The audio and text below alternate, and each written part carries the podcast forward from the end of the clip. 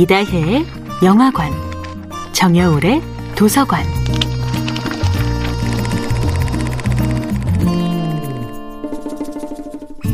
안녕하세요. 여러분과 아름답고 풍요로운 책 이야기를 나누고 있는 작가 정여울입니다. 이번 주에 함께하는 책은 김소연 시인의 마음사전입니다.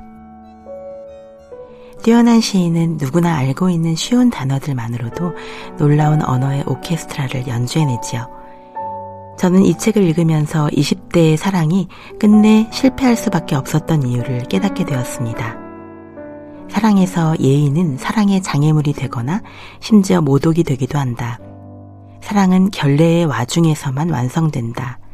결례는 버겁고 피곤한 것이지만 그 중압감이 황홀할 때가 사랑에 빠진 때다. 이런 시인의 문장을 읽으면 벼락을 맞은 듯 심장이 따끔거립니다. 20대 시절 저에게는 사랑보다 예의가 중요했거든요.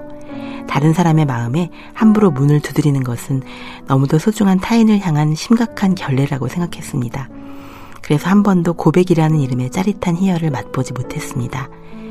마음사전은 때로는 뼈아픈 저주이기도 하고 때로는 다시 없는 축복이기도 한 우리 마음이라는 존재에 그칠 줄 모르는 흐느낌을 결고운 비단을 짜듯 세심하게 직조해냅니다.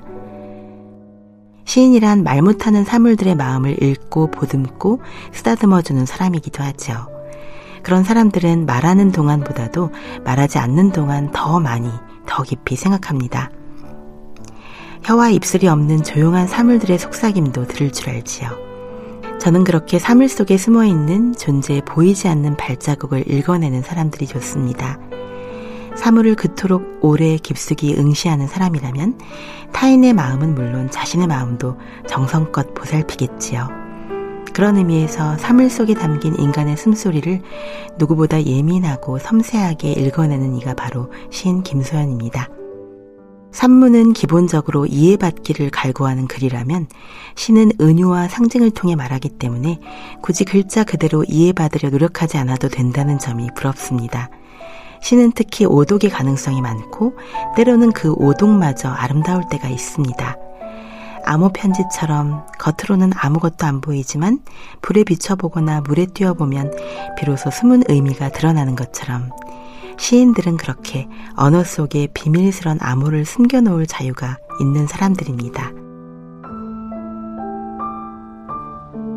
정여울의 도서관이었습니다.